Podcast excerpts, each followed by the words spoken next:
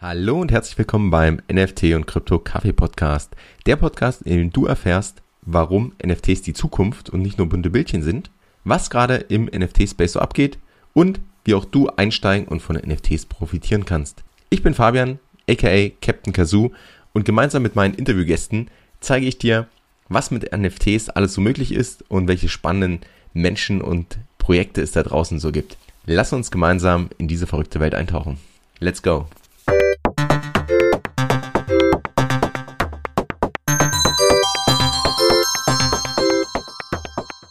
Welcome back beim NFT und Krypto Kaffee Podcast. Heute mal wieder mit einem Kaffeeklatsch mit meinem lieben Freund Ben. Ben, schön, dass wir wieder einen Kaffee zusammen trinken. Ja, hallo, Servus. Ich freue mich auch wieder hier zu sein. Gibt viel zu besprechen.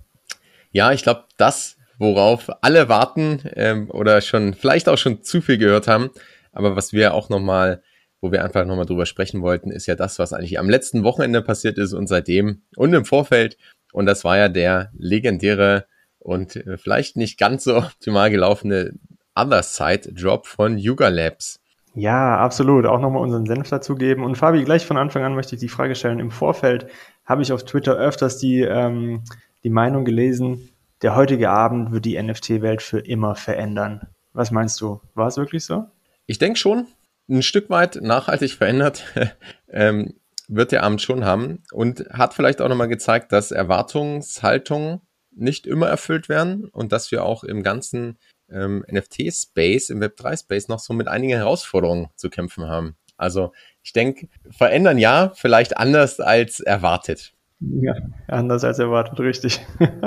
was ist denn, apropos erwartet, was war denn so deine Erwartungshaltung im, so, so im Vorfeld? Es gab ja viel, viel Unbekannte auch, dann gab es immer wieder Gerüchte und dann stand irgendwann fest, okay, wer darf minten, wann wird gemintet was war denn so deine Erwartungshaltung vor dem Mint noch? Ja, also das war ein Wechselbad der Gefühle, muss ich ehrlich sagen. Ich hatte mich ja ähm, registriert, ich hatte sogar zwei Wallets ähm, mit KYC registriert und klar, relativ früh war dann ja klar, okay, das wird für diesen Drop da sein. Ja, war ja auch mit Animoca Brands von, von Sandbox, das heißt, war eigentlich schon relativ klar, dass das dann für ähm, ja, dieses eigene Metaverse wird von Yuga Labs. Dann, als es Richtung Mint ging und es gab ja so einige Gerüchte, hatte ich erst das Gefühl, oh, das wird wahrscheinlich zu teuer für mich werden. Ja, also irgendwie 10.000 Euro da jetzt ausgeben. Ähm, Habe ich gerade nicht liquide, deswegen hatte ich es eigentlich schon so ein bisschen abgeschrieben für mich, dass, dass es nichts für mich wird. Außerdem hatte ich auch keinen Bock in so einem ähm, in so einer Dutch Auction da mitzumachen. Ja, was, was ja erst angekündigt wurde, dass es eine Dutch Auction wird.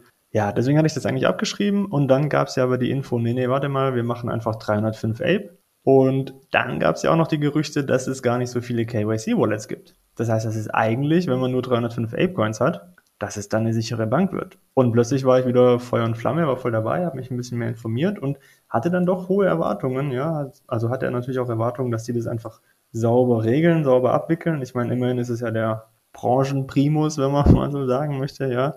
Ähm, und ich war dann Feuer und Flamme und war dann bereit mit meinen zwei Wallets und wollte insgesamt dann drei, genau, insgesamt hatte ich Kapital dann für drei Other, other Land Deeds, die ich minden wollte.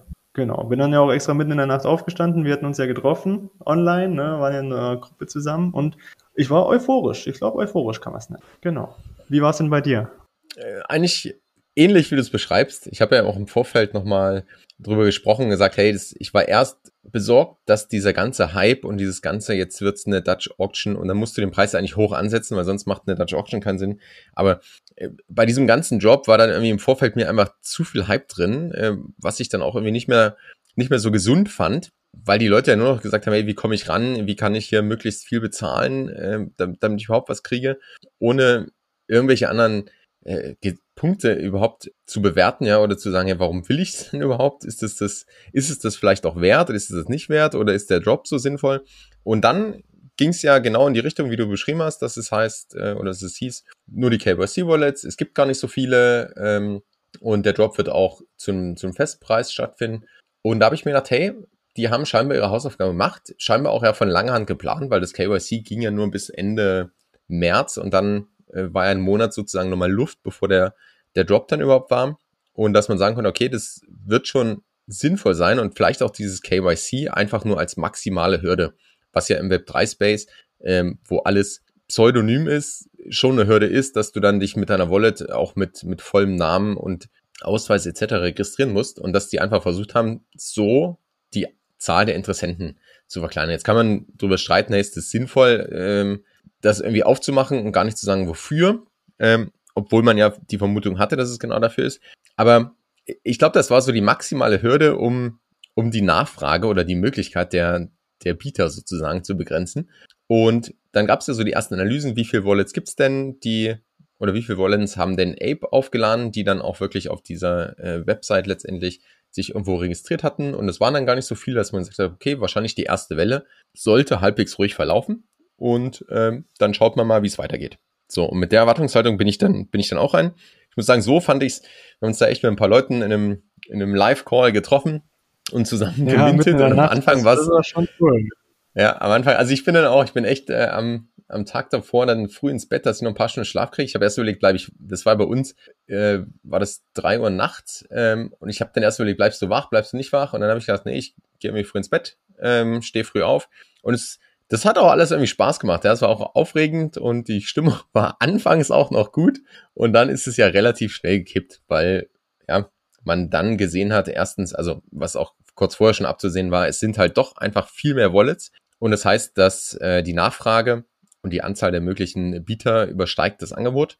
Und ab da war dann eigentlich klar, oh, das könnte aber auch in einem Gas war ähm, enden. Und wer schon eine Weile im Space ist, ich meine, der kennt das Verfahren, der ähm, hat das vielleicht schon ein paar Mal mitgemacht, der weiß auch, wie man damit umgehen muss. Aber ich glaube, gerade wenn man neu reinkommt und ja, da, da noch nicht so die Erfahrung hat, dann ist das erstmal ein Schock, wenn plötzlich da irgendwie das, das Doppelte oder gleich nochmal irgendwie fast der gleiche Betrag, den man eigentlich für für den NFT zahlen soll, dass man das nochmal an Gebühren zahlen muss. Und das Guess ging ja dann relativ, also wer schnell war, konnte ganz am Anfang noch irgendwie eine Order durchbringen oder eine Transaktion mit wenig Gas, aber wo dann auch die Frage war, geht die überhaupt durch in der Zeit oder wird sie letztendlich outperformed von, von denen, die später kommen, aber halt wahnsinnig viel Gas zahlen. Und ja, das war dann einfach, wir waren dann komplett die, ich glaube, es ging zweieinhalb, drei Stunden äh, waren wir komplett im Call und, und haben eigentlich darauf gewartet, dass irgendwie die Transaktion durchging. Und ich sag mal, bei, ja, so, ich glaube in unserem Call so drei Viertel äh, oder so, so 60 Prozent der Transaktionen hat's geklappt. Bei den anderen leider nicht. Und das war, das, das war für mich so die Stimmung dann auch. Also erstens waren alle ein bisschen müde, aber vor allem diese Enttäuschung, finde ich, hat man ganz, ganz stark gemerkt. Und gerade ich finde es besonders schade, muss ich auch sagen, für in für Leute, die jetzt gesagt haben, hey, das wird vielleicht mein erster NFT, da steige ich neu ein. Ich habe mich im Vorfeld irgendwie beschäftigt. Ähm, ich habe ein paar Leute gefragt, die sagen, hey, irgendwie, was die machen, das ist, das hat irgendwo Hand und Fuß. Ähm, und, und es könnte ein interessantes Projekt sein und dann äh, passiert sowas äh, und, und ich merke, ich habe, entweder habe ich gar keine Chance und, und biete gar nicht erst, ähm, oder ich merke, hey, ich, das, was ich abgeschickt habe, das wird dann das wird irgendwo nicht reichen und dann zahle ich noch Gebühren für äh, eine fehlgeschlagene Transaktion. Genau, mehrere hundert Euro sind dann einfach weg. Ja, das ist ja immer so im, Hinter, im Hinterkopf dann noch. Das kommt hinzu. Und ich finde, was, was man bei uns einfach auch sehr stark gemerkt hat in diesem Gruppencall, war so dieses, es gab einfach einige, die hatten trotzdem damit gerechnet, dass es eben sehr teuer wird, hatten genug ETH auf der Wallet und ähm, deren Transaktionen sind dann eben durchgegangen. Ja, andere, so wie es bei mir auch erstmal war, ich habe gedacht, naja, mh, hm, einen halben ETH pro NFT. Das heißt, zwei konnte man ja minden, das heißt, ein ETH hatte ich mal eingerechnet als Gaskosten und hat sich halt herausgestellt, dass es viel zu wenig war. Ne? Am Ende waren es ja etwa dann das Doppelte. Also etwa ein ETH pro NFT, sprich zwei, NF äh, zwei ETH, wenn man beide haben wollte. Und ich hatte dann am Ende noch das Glück, ich äh, meine hing die ganze Zeit ja auf Pending und man konnte sich dann ja anschauen über den, über den Vertrag, über Etherscan, ähm, wie viel Gas die letzten gezahlt haben die gerade so vor wenigen Sekunden eins bekommen haben. Und da habe ich gesehen, ach du Scheiße, das geht nicht runter, das geht hoch. das wird immer mehr. Weil das war ja immer noch so ein bisschen die Hoffnung, ah, es gibt nicht so viele Wallets. Ähm, am Anfang sind die Leute verrückt und zahlen ganz viel Gas. Und die, die jetzt ausharren und warten, die haben am letzten, also wer zuletzt lacht, lasst am besten quasi, ne? Weil dann geht das Gas einfach wieder runter, ne? Und dann haben die am Ende viel weniger gezahlt. Das war immer noch so die Hoffnung bei uns, bei mir auch. Und irgendwann habe ich aber realisiert, nee, Ben, das, das geht nicht runter. Das geht immer nur hoch. Du musst jetzt handeln, ja, sonst, sonst hast du das ja alles umsonst gemacht. Und dann äh, konnte ich die zum Glück nochmal hochstellen und, und dann habe ich auch zwei bekommen, ja, am Ende. Hat dann, hat dann zum Glück noch ge geklappt. Aber ja, ich habe zwei ETH Gas gezahlt, andere Transaktion, die ich hatte, ähm, da konnte ich leider nicht mehr raufstellen. Da war ich bei 1,4, hätte ich da maximal noch ausgeben können. Ähm, bin dann auch irgendwann pennen gegangen und habe dann morgens gesehen, okay, die wurde äh, zurückgewiesen, hat nicht mehr gepasst. Ja, war dann natürlich erstmal die Enttäuschung groß, aber ja, so, so lief es dann am Ende bei mir, ne? Wie lief es denn bei dir jetzt letztendlich? Ich habe, äh, ich hatte genug Gas äh, oder genug ETH letztendlich auf der Wolle drauf, ähm, weil ich aber auch anfangs ja noch mit einer zweiten Welle gerechnet habe. Also meine ursprüngliche Strategie war ja, ich wollte die zwei Minden ähm, und dann in der zweiten Welle nochmal teilnehmen, wo es dann ja bis zu nochmal vier hätte hochgehen sollen. Und da hatte ich auch mit einem Guest gerechnet und noch, na, noch, ja, nochmal vier.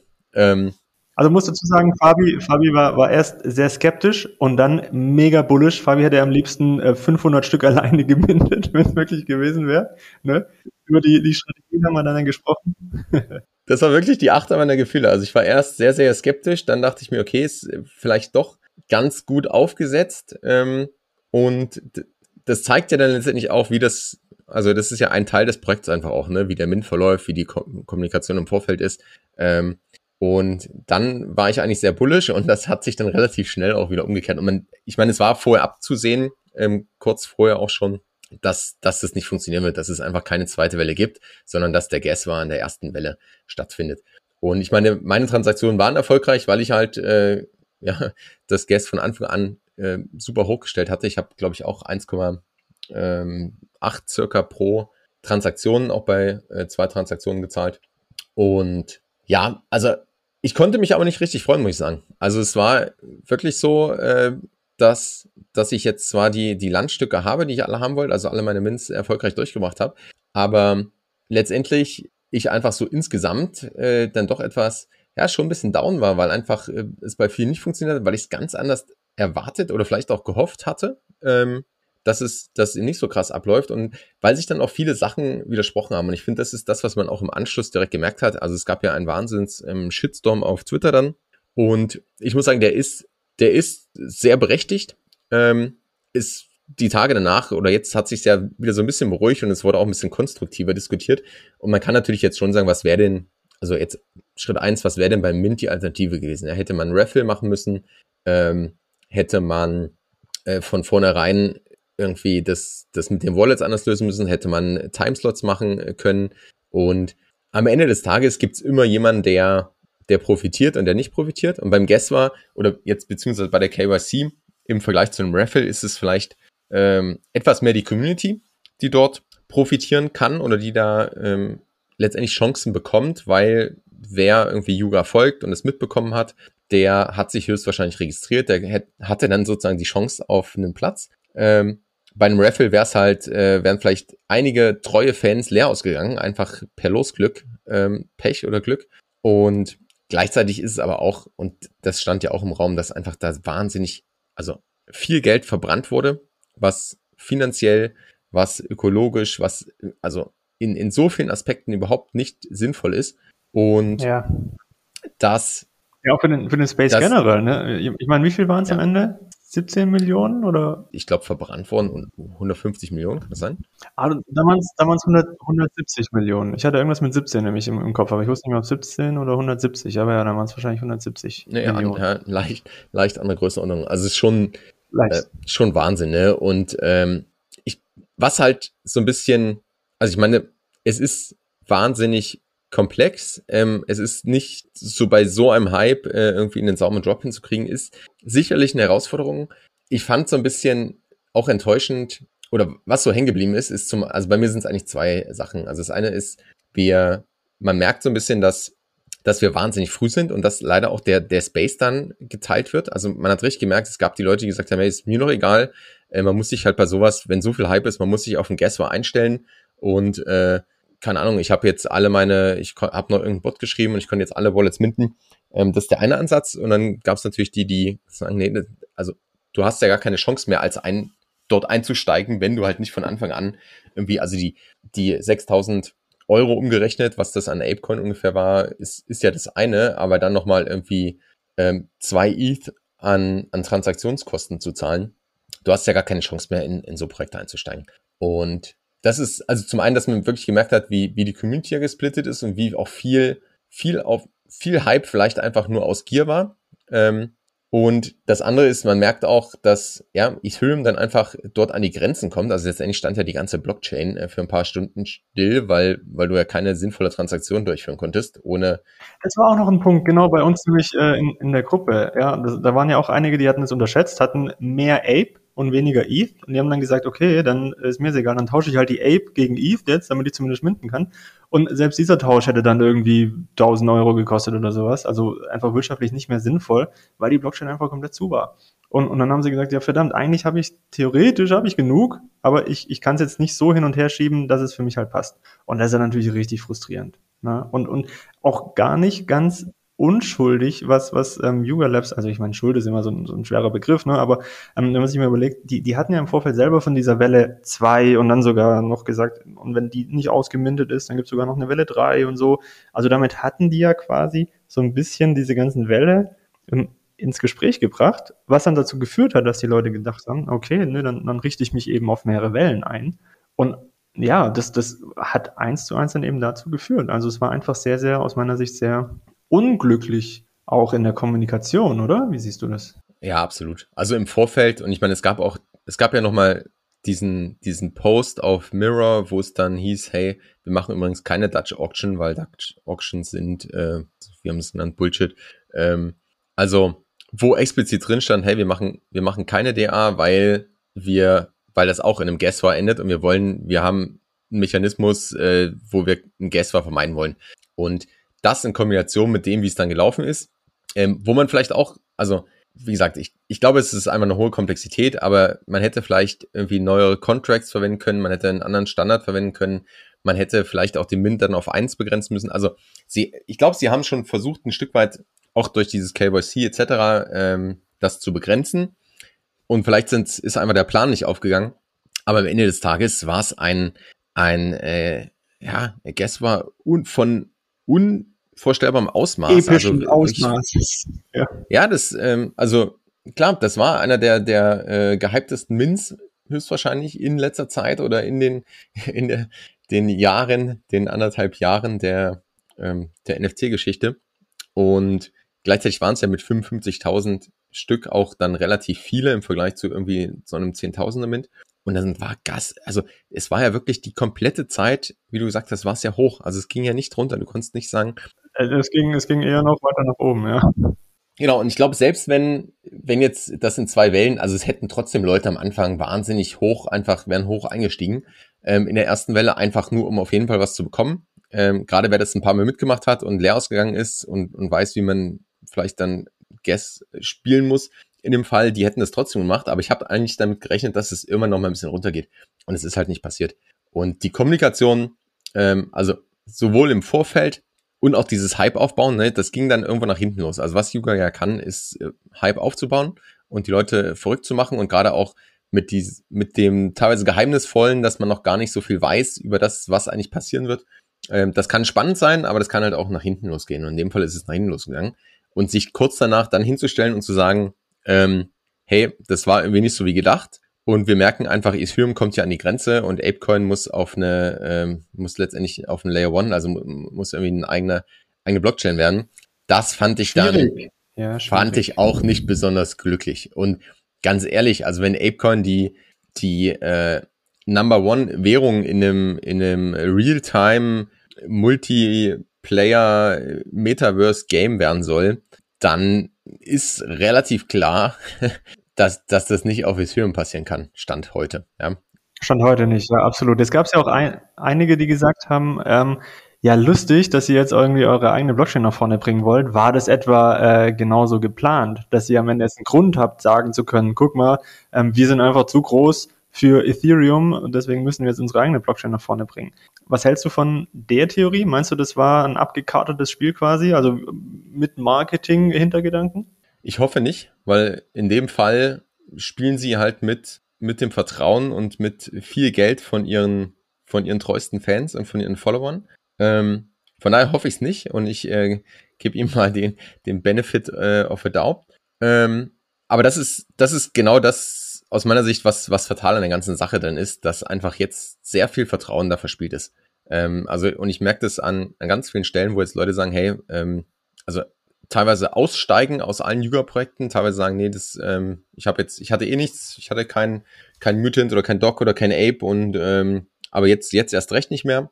Und dann eben auch solche Gerüchte, ja, schwer von der Hand zu weisen sind oder solche Vermutungen schwer von der Hand zu weisen sind, äh, wenn dann in dem Fall irgendwie so unglücklich kommuniziert wird. Und das ist für mich da auch die große Frage. Also, wie ist es dann weitergelaufen? Wir, äh, wir konnten unser Land minden. Das wurde dann ja 24 Stunden später, also Montag, glaube ich, deutscher Zeit, dann revealed. Und dann wusste man, was man ungefähr hat. Und dann ist ja auch der Floor, ähm, der ist ja erstmal, ging gut hoch, ich glaube so auf acht, äh, ein bisschen über acht. Pre-Reveal, genau. Pre-Reveal und ist ja dann äh, wirklich sukzessive immer weiter gesunken, gerade für die Floorstücke. Und dann gab es natürlich noch einige, die haben dann irgendwie die, Codas gesniped, etc.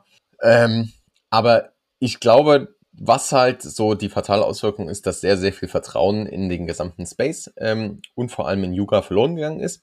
Und jetzt müssen sie halt liefern, ne? Und es ist ja nicht so, dass jetzt, dass wir hier ein anderes ähm, Profile-Picture-Projekt haben, sondern es gibt jetzt halt irgendwie 100.000 Landstücke, was in einem, wie gesagt, Realtime, Multiplayer, Metaverse-Game irgendwo stattfinden soll. Und das ist ja jetzt nicht so eine Aufgabe, die man irgendwie in zwei Wochen hinstellt. Und da bin ich gespannt. Da bin ich äh, gespannt, wie es ausgeht. Ähm, was ist so deine, deine Sicht? Was denkst du, wo es hingeht? Also ich glaube erstmal nicht, dass das ähm, marketingmäßig so gewollt war von denen. Weil ich glaube, dazu sind die einfach zu clever und kennen den Space zu gut und wissen, dass sie am Ende da mehr kaputt machen, als dass sie gewinnen. Ich glaube, das war einfach unglücklich und ungünstig. Ich meine, muss ich vorstellen, das ist jetzt ja mittlerweile auch eine, eine, größere Firma, da arbeiten viele Menschen zusammen, ja, dann, dann ist es ein großes Projekt. Die sind wahrscheinlich selber Adrenalin geladen unter Stress, dann klappt's nicht und dann passiert halt sowas. Ich glaube, das war eher dumm gelaufen. So, also ich, ich glaube nicht, dass das, dass das so, so war, dass sie sagen, komm, wir pushen jetzt mal noch gleichzeitig unsere eigene Blockchain irgendwie. Nee, da, dazu kennen sie den Space zu gut, um zu wissen, dass das dann am Ende ihnen auf die Füße fällt. So, das, das zum einen. Zum anderen, was ich mich die ganze Zeit gefragt habe, ist diese KYC am Anfang. Es gibt jetzt ja in Europa vor allem dieses Thema mit der Datenschutzgrundverordnung, mit der Datensparsamkeit. Das heißt, man darf die Daten eigentlich nur erheben, wenn man sie auch wirklich verwendet. Werden diese Daten, also haben die die Daten jetzt eigentlich gebraucht? Brauchen die die Daten? Oder war das wirklich nur der Mechanismus, um von vornherein auszusieben und die Anzahl der möglichen ähm, Wallets zu reduzieren? Weißt du da was? Gab es, soweit ich weiß, kein offizielles Statement mehr, aber ähm, ja, gut, ich, ich vermute, es war wirklich nur dieses Aussieben, das haben sie auch eins, eins zwei Mal erwähnt. Es hieß auch ganz am Anfang, als man die Daten eingetragen hat, das lief ja über, ähm, über, wie heißen sie denn, Blog, was noch wir hießen, also auf jeden Fall über einen, über einen Anbieter. Und es hieß immer, Yuga Labs hat, bekommt die Daten gar nicht. Also weder Yuga Labs noch Animoca bekommen diese Daten zugeteilt, sondern es geht nur darum, sozusagen sich zu verifizieren. Und wahrscheinlich kann man jetzt äh, auf der Plattform die auch wieder löschen, vermute ich. Ähm, und ist, aus meiner Sicht gibt es dann mit auch keine, keine Verwendung. Das ist halt, ja, auch wieder, auch wieder ähm, etwas, etwas äh, die, die Unbekannte drin, ne, was auf, ja, wie schon gesagt, auf der einen Seite so ein bisschen die Spannung erhöht, auf der anderen Seite ist es auch, ähm, wo man vielleicht das eigene Verhalten hinterfragen muss oder auch die, ähm, ja, vielleicht zeigt es auch einfach die Baustellen, die wir, ich meine, wir sind immer noch sehr, sehr früh, ähm, die Baustellen, die wir haben, die Baustellen, die wir bei Ethereum haben, wenn das Ganze skalieren soll, wenn auch das Thema NFT äh, auf so vielen Bereichen oder der, der Web3-Bereich einfach immer größer wird. Und zum anderen heißt, zeigt es auch, wo wir als Community lernen können.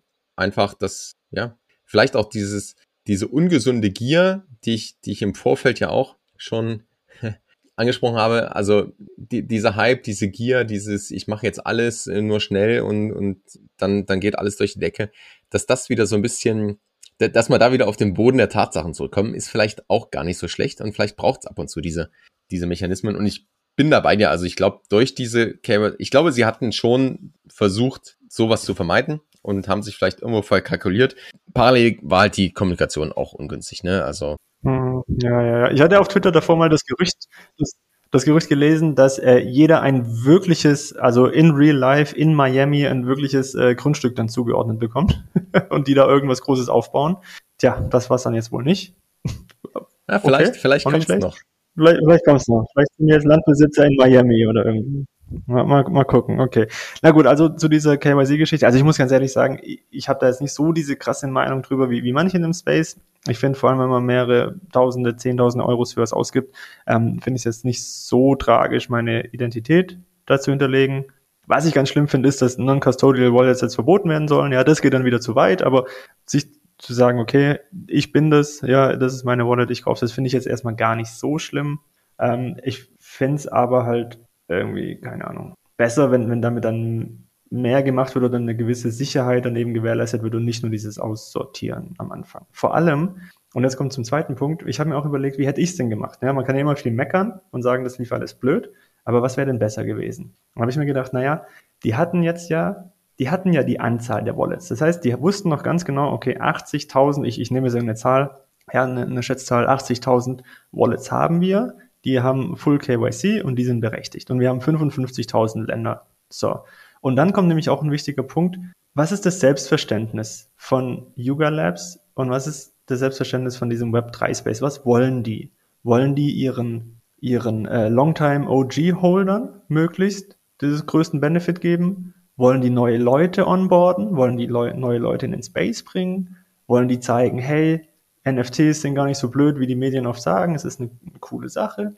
Also was wollen die eigentlich? Und bin ich mir ehrlich gesagt unsicher. Ich hatte im Vorfeld eher das Gefühl, die, die nutzen das Ganze jetzt auch, um ähm, eben neue Leute zu onboarden, ja. Und ich meine, klar, die, die OGs und die Holder dazu rewarden ist natürlich auch immer eine coole Sache, aber sind wir mal ehrlich, also ihr habt schon sehr, sehr viel bekommen, ne? Also jetzt auch gerade letztens mit diesem, mit diesem Drop von den Ape Coins, wenn jetzt dann nicht die OG Holder mit, mit dem ganzen, mit der dicken Wallet im Vordergrund gestanden wären, ich glaube, so böse werden, hätten die nicht sein können. So, und dann hätte ich gedacht, okay, dann wäre doch eigentlich das Geilste gewesen zu sagen, wir machen echt ein Raffle. Also wir haben 55.000 zu vergeben, 80.000 sind KYC. Jede Wallet bekommt ein Deed maximal und wir losen aus, wer die bekommt. Und dann haben die Zeit, keine Ahnung, 24 oder auch 48 Stunden, ja, wieso so einen Stress machen.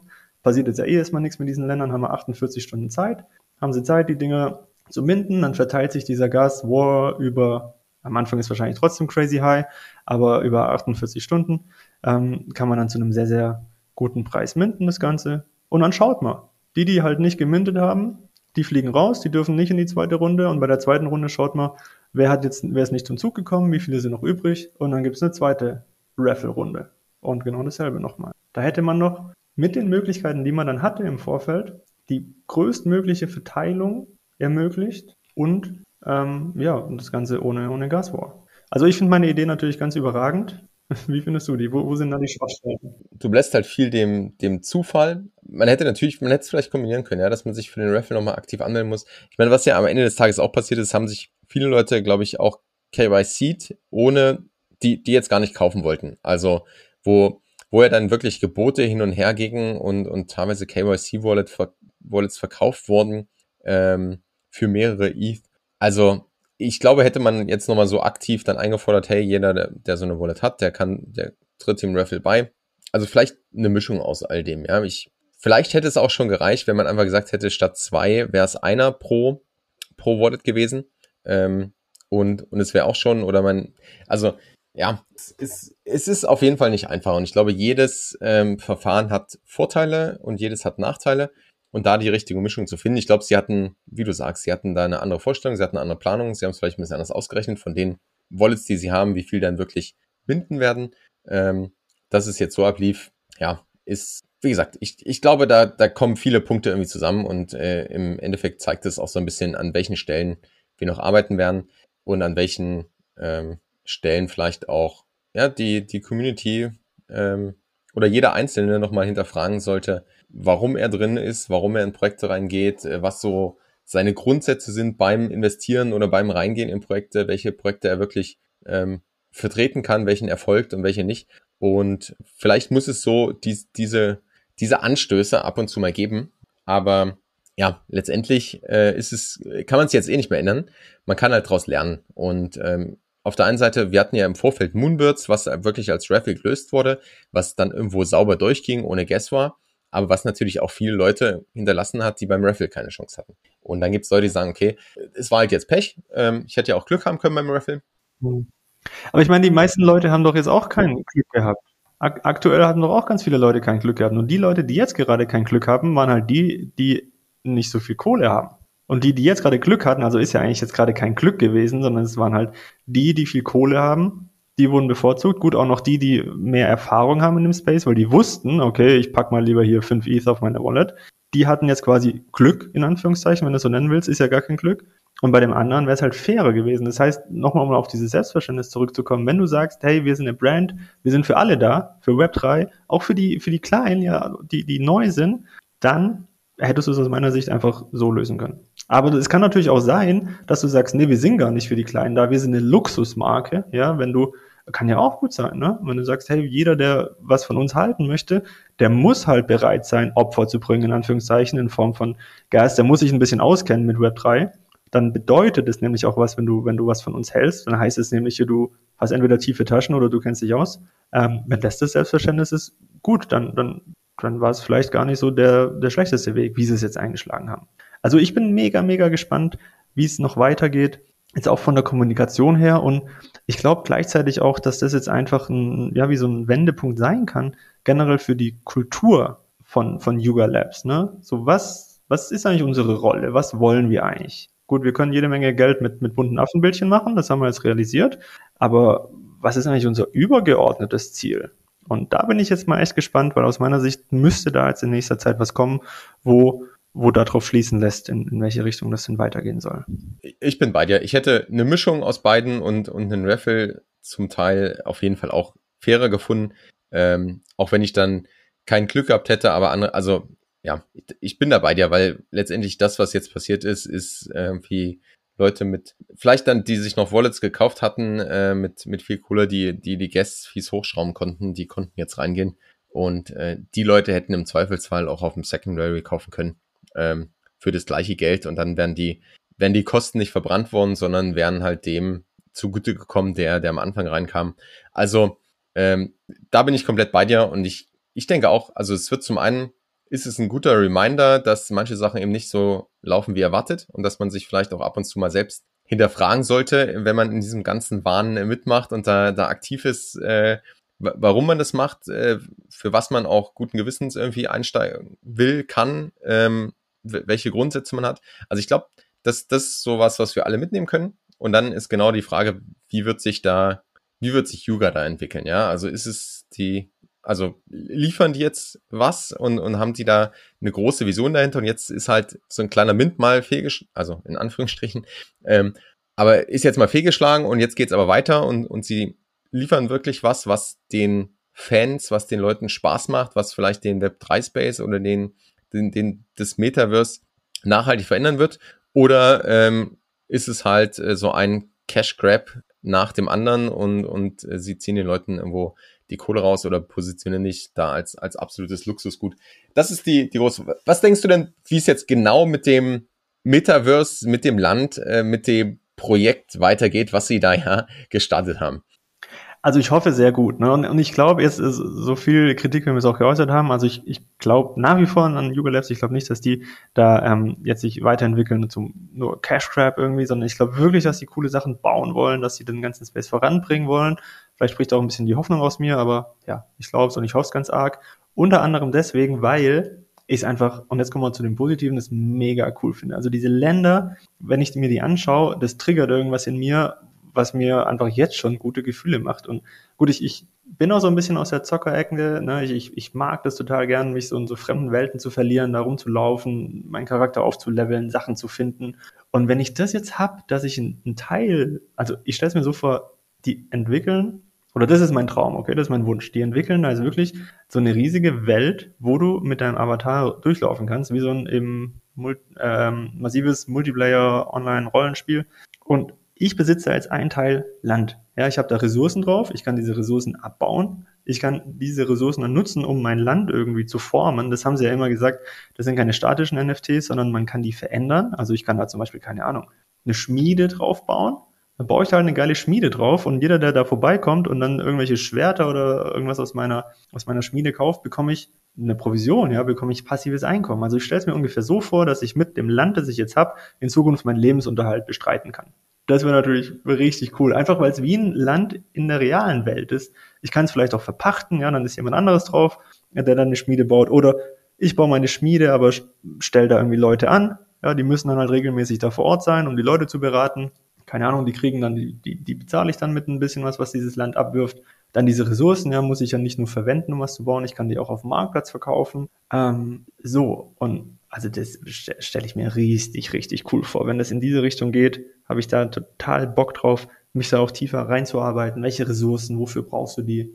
Was hat es eigentlich mit diesen Artefakten auf sich? Ne? Ich habe auch zum Glück so ein Artefakt, so eine Mystical Crown bei mir drauf. Was kann ich damit machen? Wie, ja, und dann auch einfach dieses, wie, wie kann ich mit meinen Kumpels in dieser Welt mich treffen und irgendwelche Quests und Abenteuer gemeinsam erleben, die dann am Ende wirklich dazu führen, dass wir nicht nur irgendwelche Goldcoins bekommen, die nichts wert sind, sondern, keine Ahnung, wirklich Ape-Coins gewinnen oder, oder ETH oder irgendwelche seltenen Schwerter, die wir dann verkaufen können. Also, da gibt es ja auch viele, viele kritische Stimmen, vor allem aus dieser Gaming-Welt, die sagen, oh nee, bitte jetzt nicht auch noch das ganze Gaming so kapitalisieren und, und da so, so Geld draus machen. Ich muss sagen, ich hätte da mega Bock drauf. Wenn ich mir vorstelle, mein Beruf ist in Zukunft, dass ich in dem Metaverse, ob es jetzt das Other Side ist oder irgendein anderes, meine, meine Ländereien verwalte und, und ähm, da meinen Charakter auflevel und das alles wirklich echten Wert hat und ich damit quasi jeden Monat Geld rausziehen kann, dass ich mein echtes Leben in der echten Welt bestreiten kann, das fände ich mega cool.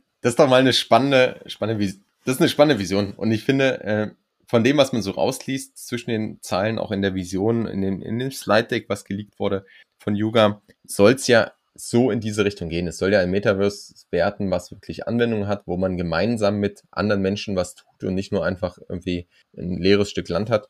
Und ähm, ich glaube auch, dieser Gaming-Gedanke und, und das Game dahinter, und das haben sie auch bekannt gegeben, spielt eine ganz große Rolle. Und dann, so wie du es jetzt beschrieben hast, ja, wenn die Leute dann Spaß dran haben, wenn die schon sagen, hey, das sieht, ist zwar bisher nur ein Bildchen, aber wenn das mal so in die Umsetzung kommt, dann ist das mega cool, dann kann ich es noch verändern dann kann ich da was machen.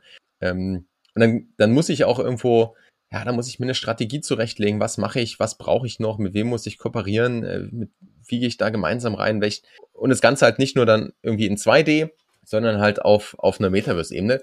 Ich stelle mir das auch spannend vor und ich habe die Vision so ähnlich verstanden und ich denke, dass sie da vielleicht auch, also was sie können, ist irgendwie diesen, diesen Hype zu generieren. Die Frage ist, wie viel Vertrauen haben sie jetzt verloren?